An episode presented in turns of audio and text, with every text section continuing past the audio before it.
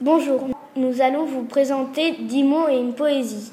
C'est un projet fait par les CM1 et les 6e. À partir d'un mot, les élèves de 6e ont écrit une poésie.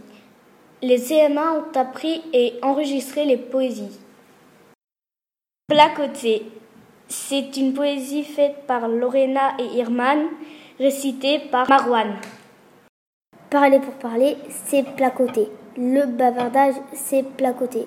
Arriver à parler sans intérêt, c'est placoter. Courir, c'est placoter. On a note en classe, c'est placoter. Tu as jacté, c'est placoter.